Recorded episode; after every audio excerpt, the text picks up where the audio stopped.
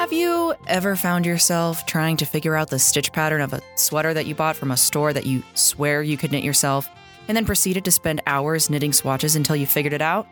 Or how about this?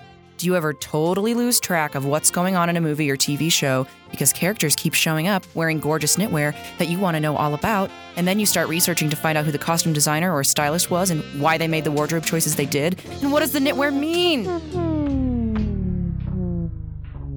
If that's you, you might be a bit like me, a knitting nerd. I'm Hannah Baker, a knitter and magazine editor who spends my time getting distracted by all the interesting knitting I come across in my daily life. I'm hosting a brand new podcast called the Knitting Nerdcast, where my friends and I go down weird, nerdy rabbit holes as we explore knitting and knitting related topics. There's nothing I love more than digging into the minutiae of any aspect of knitting, knitting culture, or how knitting works. Nothing, that is, except friendship.